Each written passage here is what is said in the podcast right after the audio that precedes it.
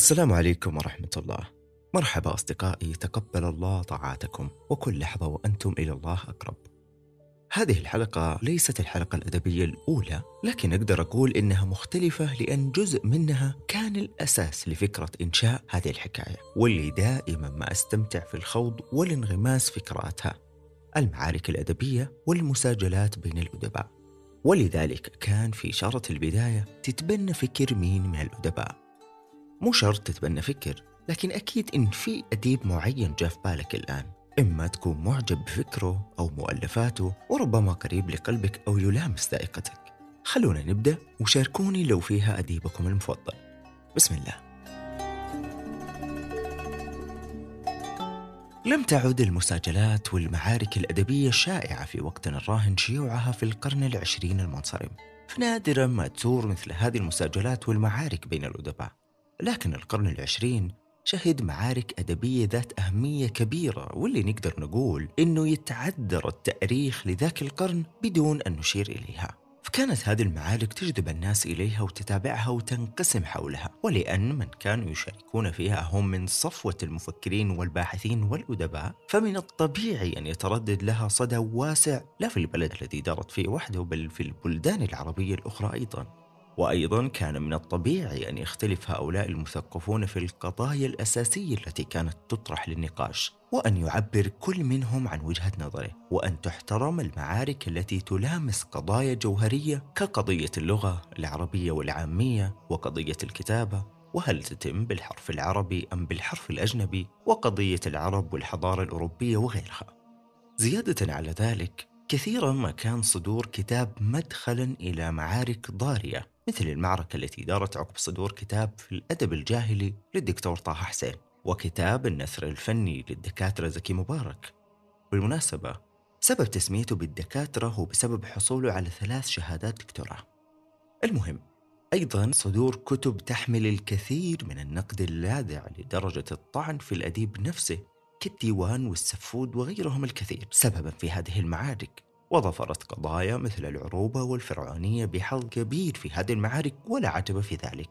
فالزمن كان زمن البحث عن الهوية ولم يكن الانتماء قد اتضح كما اتضح بعد ذلك. وربما كان هذا الاستضاح نتيجة هذه المعارك وبسببها. ولا شك أن ازدهار الصحافة حينها وتنوع الصحف بين سياسية ودينية وأدبية يومية وأسبوعية نصف شهرية أو شهرية ووجود مساحة عريضة من القراء والمتابعين أولئك الذين يشكلون موردا ماليا للجريدة. شجع ذلك كله حمى الصراع الفكري والأدبي. ومحاولة كل طرف فرض وصايته أو تكريس ريادته وسلطته وهيمنة لقبه مثل عميد الأدب العربي عملاق الأدب والفكر أمير البيان العربي. وبقدر ما اتسمت تلك المعارك بالخصوبة والغنى فقد أثرت مساحة النقد والفكر والإبداع وكانت محفزة لظهور مؤلفات أدبية وفكرية عديدة بل كانت موضوعا لأطاريح أكاديمية استلهاما من أجواء تلك المعارك وتوسيعا لها من دائرة الصحافة إلى دائرة التأليف. ونعد هذه الحلقة. لفتني تعريف جامع ماتع لهذه المعارك الأدبية واللي كان من مجلة الثقافة والتي أوردت بأحد أعدادها. فتقول هذه المعارك أبطالها أدباء. القلم سلاحها الوحيد. وضحاياها يتساقطون بلا دماء. وزادت مجلة الأهرام هذا التعريف إحكاما بالقول إن أبطال تلك المعارك كانوا من الكتاب والشعراء وإن مسارحها توزعت بين الصحف والمجلات والكتب وحتى المنتديات والمجالس الثقافية. هذا وقد أديرت المعارك الأدبية خلال عصر وجه الأخير في النصف الأول من القرن العشرين حول مقاصد هامة نقد الأعمال الشعرية والأدبية أفضلية المذاهب والمدارس الأدبية صراع الأفكار والرؤى الجدال بين القديم والجديد. لذلك استقطبت تلك المعارك النخبة من كتاب وشعراء العصر. وبصراحة يعد استعراض نماذج وافية من تلك المعارك في حلقة واحدة ضربا من المحال. لذلك اكتفيت بالحديث عن أبرزها بالمختصر المفيد تسلسلا. وخلونا نبدأها بكتابة الأستاذ أحمد أمين لعدة مقالات بعنوان جناية الأدب الجاهلي على الأدب العربي في مجلة الثقافة التي كان هو من يشرف على تحريرها. هذه المقالات أثارت غضب الدكاترة زكي مبارك. فكتب مجموعة مقالات في مجلة الرسالة اللي كان أحمد أمين أحد أبرز الكتاب فيها. وجلس ست أشهر يكتب المقالات ردا على أحمد أمين وعنون لها بعنوان جناية أحمد أمين على الأدب العربي. يقول زكي مبارك على هذا الهجوم أقسم أني أهجم على هذا الرجل وأنا كاره لما أصنع. فأحمد أمين رجل محترم وقد وصل بكفاحه إلى منزلة عالية في الحياة.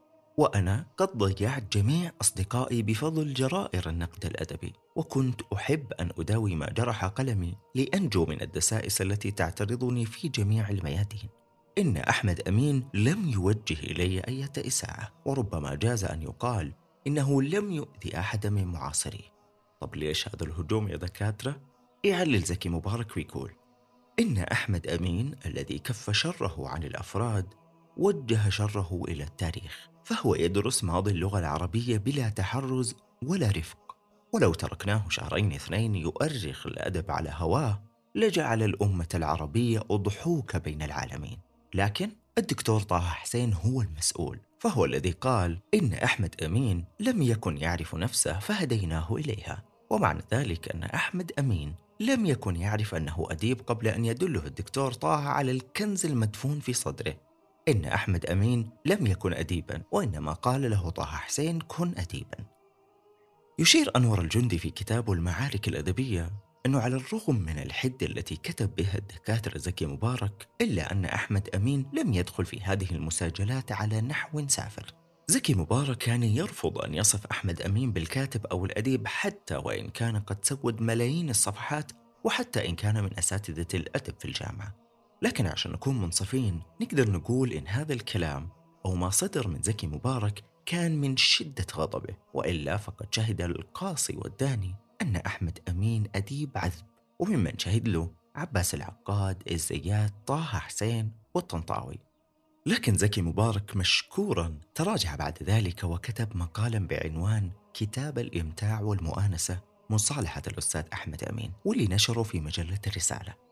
في مقاله هذا كان يتودد ويعتذر لأحمد أمين بعد أن كتب عنه ما كتب وكان اعتذاره من خلال تقديمه لملاحظات على تحقيق أحمد أمين وأحمد الزين لكتاب الإمتاع والمؤانسة. ولا اكتفى بذلك بل سوق لهم أيضا هذا التحقيق في خاتمة مقالته بقوله إن ثمنه لا يزيد على ثمن أربع علب من السجائر المصرية فأين من يفكر في متعة العقل كما يفكر في متعة الحس؟ سارعوا إلى اقتناء الكتب الجيدة لتعرفوا أن العرب لهم أذواق وعقول. ويقول بعد ذلك نادما إني استوحشت مما صنعت. والاعتراف يهدم الاقتراف. فمن واجبي أن أقدم إلى الأستاذ أحمد أمين عملا صالحا يرده إلى سابق عهده. فيبدأني بالتحية حين يراني ويذكرني بالجميل كما كان يصنع قبل أن أجترح في نقده. ثم اختتم مقالاته المطولة في الرد على أحمد أمين بقوله انتهيت من محاسبة أحمد أمين الباحث.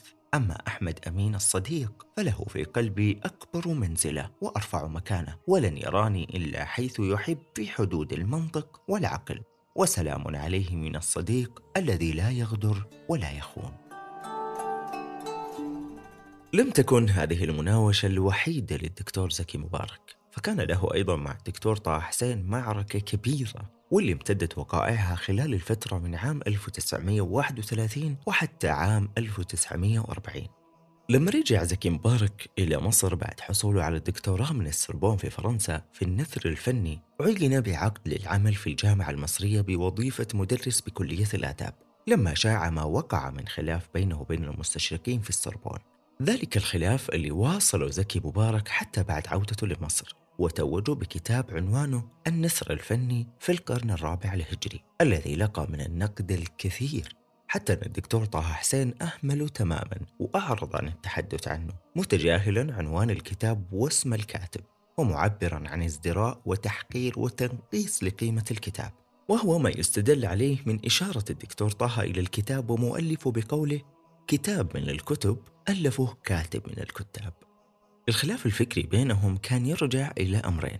الأمر الأول أن طه حسين يرى أن العقل اليوناني هو مصدر التحضر وأن عقلية مصر هي عقلية يونانية ولا بد لمصر أن تعود إلى احتضان ثقافة وفلسفة اليونان. في حين كان زكي مبارك ضد هذه النزعة اليونانية واتهم طه حسين بنقل واتباع آراء المستشرقين والأجانب. أما الأمر الثاني فيتعلق بأطروحة النثر الفني. فحسب زكي مبارك فإن أصل النثر الفني عند العرب يمتد إلى ما قبل الإسلام.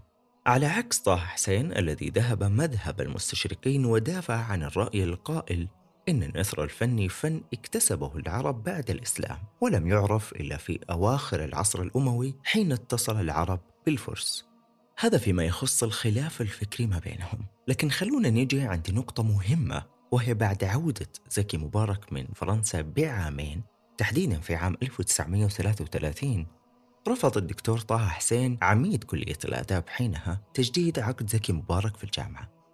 فحس زكي مبارك بالخيبة بعد ما كان متصور إن مصر بتفتح له أبوابها بعد عودته من فرنسا. فأحس بالظلم الشديد وكتب لو جاع أطفالي لشويت طه حسين وأطعمتهم من لحمه لو جاز أن أقدم إلى أطفالي لحوم الكلاب ولكنهم لن يجوعوا ما دامت أرزاقهم بيد الله. فكان هذا القرار بمثابة شرارة فجرت أحداث المعركة ما بينهم. فاصطدموا اصطدام قوي شديد عنيف بعد ذلك واللي دام ما يقرب التسع سنوات. وعرفت في الأدب العربي بعد ذلك بمعركة لقمة عيش. لم يكن هذا الهجوم الوحيد الذي طال طه حسين فله معركة خاسرة مع مصطفى صادق الرافعي. والتي نشبت أولى نيران هذه المعركة حينما كتب طه حسين في مجلة الجريدة تعقيبا على كتاب الرافعي تاريخ أداب العرب واصفا إياه بالجمود الفكري ومؤكدا أنه لم يفهم منه حرفا واحدا. وبالمناسبة الرافعي كتب هذا الكتاب بلغة عالية ورصينة. المهم فرد عليه الرافعي في رسالة مختصرة يقول فيها يسلم عليك أبو الطيب ويقول لك وكم من عائب قولا صحيحا وآفته من الفهم السقيم. بلغت المعركة نصف نصاب اشتعالها حينما كتب طه حسين عن رسائل الأحزان للرافعي أيضا قائلا كل جملة من جمل الكتاب تبعث في نفسي شعورا قويا أن الكاتب يلدها ولادة وهو يقاسي في هذه الولادة ما تقاسيها الأم من آلام الوضع. فرد عليه الرافعي قائلا لقد نبغت في الخيال بعد أن قرأت رسائل الأحزان وستنبغ أكثر بعد أن تقرأ السحاب الأحمر. أفأنت تقوم لي في باب الاستعارة والمجاز والتشبيه؟ بالمناسبة رسائل الأحزان والسحاب الأحمر أضيف عليهم أوراق الورد ثلاثية جميلة من أجمل ما كتب الرافعي في فلسفة الحب والجمال. المهم تطورت الحال بعد ذلك وبدأت المعركة تشتعل حينما اجتنع طه حسين شنيعته ونشر كتابه في الشعر الجاهلي. خلونا هنا نيجي نحلل طه حسين عشان نعرف ليش اجتنع شنيعته. تمثل طه حسين لطريقة ديكارت في البحث قاده إلى الشك في أمور كثيرة تتعلق بالتاريخ العربي أو تتصل بالدين ومن أبرز ذلك أنه رفض أو شك قصة الحجر الأسود ووجود إبراهيم وإسماعيل عليهما السلام. كل ذلك أثار سخط وكراهية طائفة من الأدباء ورأوا في آرائه خروجا عن الدين وجرأة على الأدب العربي فاتهموا الرافعي بالإلحاد. بل أخطر ملحد في الإسلام وسخر كل قوته وعبقريته وسطوته اللغوية والأدبية في حربه واعتبر كتابه ذلك كفرا وضلالا وفتح عليه وابلا من المقالات النقدية التي تهدف تصحيح ما يحاول طه تشويهه فبدأ بالحجة والدليل سطرا سطرا على كتاب طه حسين. منها ليس يعنيني أن يكون القرآن تأثر بشعر أمية ابن أبي الصلت أو لا يكون. في رد الرافعي إن القرآن عند هذا الرجل كتاب أشبه بالكتب التي يضعها المؤلفون فتكون تمثيلا للعصر الذي وضعت فيه. ومن ثم فلا معنى لما ورد في القرآن أنه لا يأتيه الباطل من بين يديه ولا من خلفه تنزيل من حكيم حميد. وبذلك تكون هذه عقيدة الجامعة لا طه وحده ما دامت تدرس هذا. هل يدري طه معنى قوله تعالى من بين يديه ومعنى من خلفه؟ إن معناها يا أستاذ الجامعة أن القرآن هو كتاب كل عصر وهو الثابت على كل بحث وكل علم على مدى الأزمنة في أيها جاء. جمع الرافعي مقالاته تلك في كتاب أسماء تحت راية القرآن. يعني ممن ملأ الدنيا عليه كلاما وشعرا ونثرا ومصطفى صادق الرافعي رحمة الله عليه. وفيه ألف كتابه العظيم تحت راية القرآن. هذا كتاب عظيم ننصح كل القراءة أن يقرأوه. فيه انتصار عظيم للعربية وللقرآن ويرد على طه حسين. أشياء كان ذهب إليها متأثرة بالمستشرقين لما ذهب ودرس عندهم في السوربون في فرنسا. ومما جاء فيه ما رأيت فئة يأكل الدليل الواحد أداتها جميعا كهؤلاء المجددين في العربية فهم عند أنفسهم كالجمرة المتوقدة لا يشبعها حطب الدنيا. ولقد كان من أشدهم غراما وشراسة وحمقا هو الدكتور طه حسين أستاذ الآداب العربية في الجامعة المصرية. فكانت دروسه الأولى في الشعر الجاهلي كفرا بالله وسخرية بالناس. فكذب الأديان وسفه التواريخ وكثر غلطه وجهله.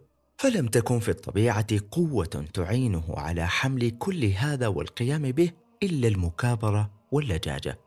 فيهدي في دروسه لا هو يثبت الحقيقة الخيالية ولا يترك الحقيقة الثابتة وأراد أن يسلب أهل العلم ما يعلمونه كما يسلبك اللص ما تملك بالجرأة لا بالحق وبالحيلة لا بالإقناع وعن غفلة لا عن بينة.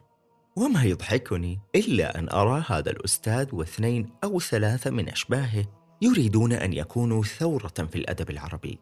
فطه حسين في الجامعة كالممثل إنما وسيلته أن يتصنع ويجترئ ويزور. فلما نزعنا عنه ثوب الرواية نزعنا في الثوب الحادثة والرواية والممثل جميعا. ورجع طه حسين هو طه حسين. وفي نفس الكتاب شوفوا هذا الوصف والتشبيه. يقول وظنك أنت قد غرست في جناح غراب ريشة من الطاووس لتكون زرعا ينبت الريش من مثله. فينقلب الغراب من ذلك يوما يزدهي ويتخايل ويرف بألوانه وتحاسينه. فإنه لينقلب طاووسا قبل أن تعد طه حسين عبقريا فيلسوفا يا ساتر. فالرجل متخلف الذهن تستعجم عليه الأساليب الدقيقة ومعانيها وأكبر ما معه أن يتحذلق ويتداهى ويتشبه بالمفكرين ولكن في ثوب الرواية.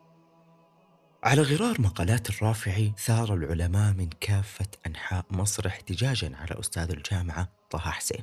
فأمر شيخ الأزهر بتأليف لجنة لبحث الكتاب أفضت إلى فساده وطعن في الدين الإسلامي وثوابته وافترائه على القرآن الكريم. ومما كتبت اللجنة نرفع التقرير مطالبين فضيلتكم والجهات المعنية بوضع حد لهذه الفوضى الإلحادية خصوصا التي تنبت في التعليم لهدم الدين بمعول الزندقة كل يوم. وبعد ما كان طه حسين مستعليا لا يهتم ولا يرد على ما يكتب في الصحف ولا غيرها من نقد كتابه راسل مدير الجامعة أخيرا قائلا أؤكد لعزتكم أني لم أرد إهانة الدين ولم أخرج عليه. وما كان لي أن أفعل ذلك وأنا مسلم أؤمن بالله وملائكته وكتبه ورسله واليوم الآخر. خلينا نقول في الحقيقة أن مقالات الرافعي أو كتابه تحت راية القرآن كان صوت عذاب جعل طه حسين يتألم ألما شديدا، فلم يجد مخرجا بعد ذلك إلا أن يلجأ لأساليب أكثر ليونة. فأجرى تغييرات وتعديلات وحذف بعض المغالطات في كتابه في الشعر الجاهلي وغير عنوانه إلى في الأدب الجاهلي. ولم يكتفي بذلك بل أثنى كذلك على كتاب الرافعي تاريخ آداب العرب الذي قال عنه من قبل أنه لم يفهم منه شيئا. لم تكن هذه المعركة الأولى لمصطفى الرافعي فله معركة تعد المعركة الأعنف ضمن المعارك الأدبية التي دارت بين الأدباء والتي دارت بينه وبين عباس العقاد. وفي الحقيقة كلاهما جاوزا الخطوط الذوقية والأخلاقية فيها. بدأ الخلاف حينما كتب العقاد مقالا في صحيفة المؤيد عنوانه فائدة من افكوها يدور حول اضطراب القياس عند الرافع وتناقضه حينما كتب عن جهاز النطق لدى الإنسان والحيوان وختم مقالته تلك بقوله إن شاء عددنا كتابه تاريخ آداب العرب كتاب أدب ولكن لا نعده كتابا في تاريخ الأدب. لأن البحث في هذا الفن يتطلب من المنطق ومعرفة النطق الباطني ما يتطلبه الرافع من نفسه ولا يجده في استعداده.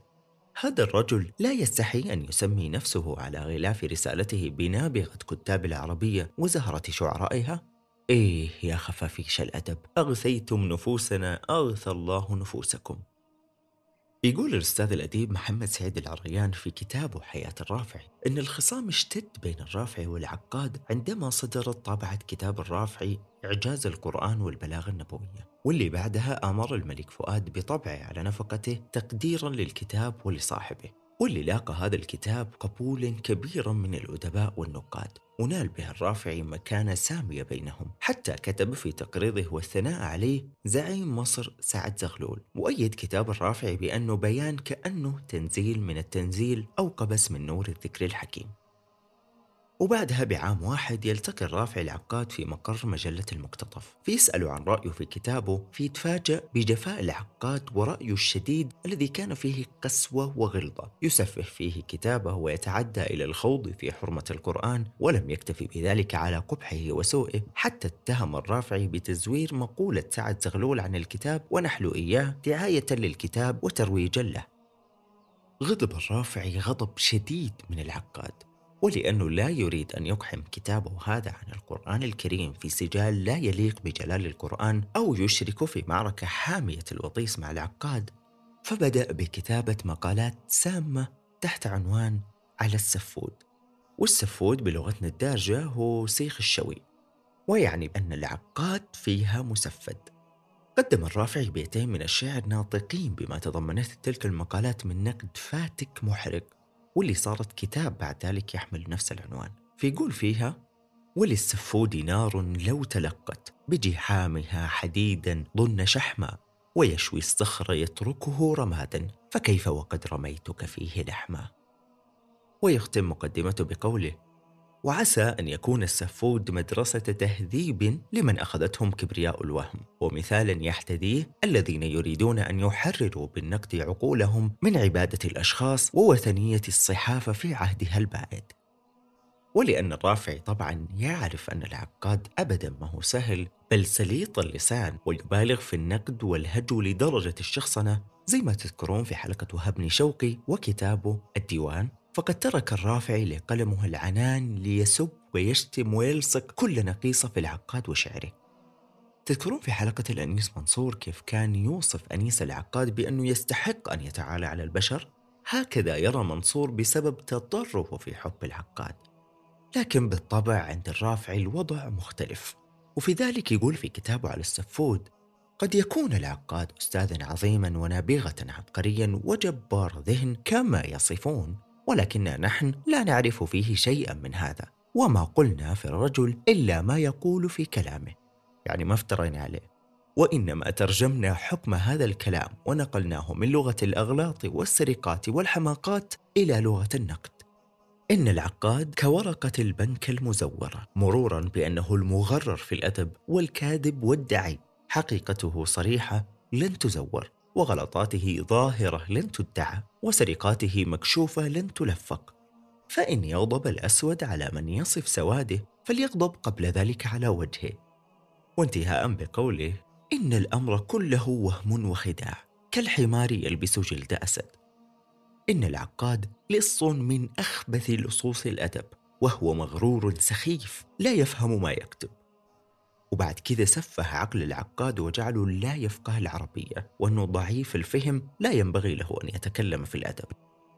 لم يكتفي الرافع بذلك بل راح لديوان العقاد ونعته بأنه ورق لا يساوي ثمن تجليده حتى أن لفظة مجلد خطأ لا يغتفر. واختار منه بيت شعري واحد وأخرج له ثمانية أخطاء لغوية. ويقول إن بعد هذه الغلطات الثمانية في بيت واحد فقط فإن من الحماقة أن يسمى العقاد شاعرا أو أديبا. هذا الشاعر المراحيضي يدعي أنه إمام في الأدب فخذ معنا في تحليله. أما اللغة فهو من أجهل الناس بها وبعلومها وأسلوبه الكتابي أحمق مثله فهو مضطرب مختل لا بلاغة فيه وليست له قيمة. والعقاد يقر بذلك ولكنه يعلله أنه لا يريد غيره. فنفهم نحن أنه لا يمكنه غيره يكرر المعاني في الأبيات ويكثر في التشبيه الخاطئ هو لا يفهم ما يكتبه مما يجعل شعره ككلام الجرائد وهو أصلا شاعرا بلا شاعرية أفتونا أيها القراء أهذا جبار الذهن؟ أهذا كاتب؟ أهذا أديب؟ أهذا يفهم بيان العربية؟ أم هي صنعة جرائد ثم مغفلون من الكتاب لمغفلين من القراء؟ يا ساتر هنا صفعة مزدوجة. نقدر نقول أن الرافعي لقن العقاد درسا لم يمر عليه مثله ولم ينساه طوال حياته حتى أنه ظل على خصومته مع الرافعي حتى توفاه الله عام 1937 إلا أن العقاد بعد ذلك تحديدا في عام 1940 وقد ذاق ما ذاق منه يقول ويعترف بأن الرافعي صاحب أسلوب جزل وبليغ وهذا مما لا شك فيه.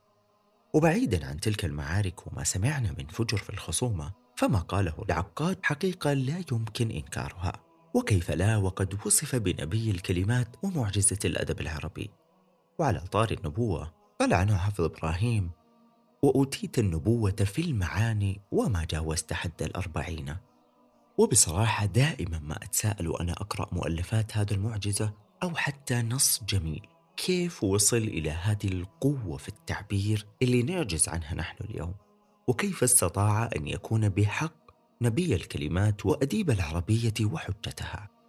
يقول الباحث أحمد تدويش واللي راودوا نفس التساؤل أيضا إن الجواب متمثل في قراءة حياة الرافعي وحفظه للقرآن الكريم وهو ابن عشر سنوات.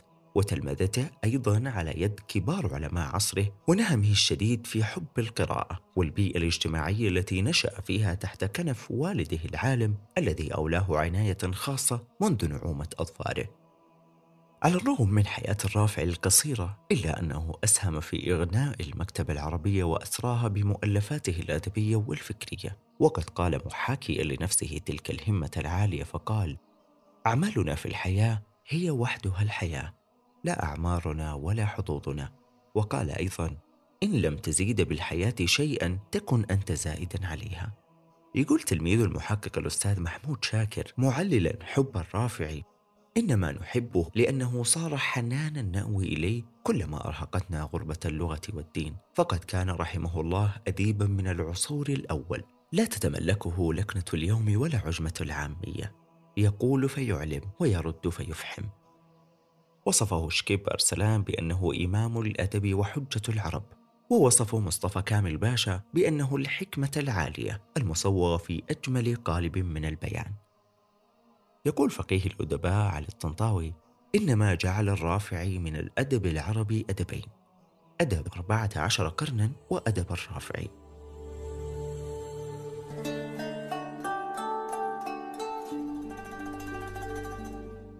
رحم الله أدباءنا وغفر لهم هذه كانت زاوية بسيطة لأبرز المعارك الأدبية في القرن العشرين أتمنى تكونوا استمتعتوا فيها شاركوني اقتراحاتكم لشخصيات أو مواضيع تحبوا إنها تكون إحدى حلقات هذه الحكاية ألتقيكم على خير وفي أمان الله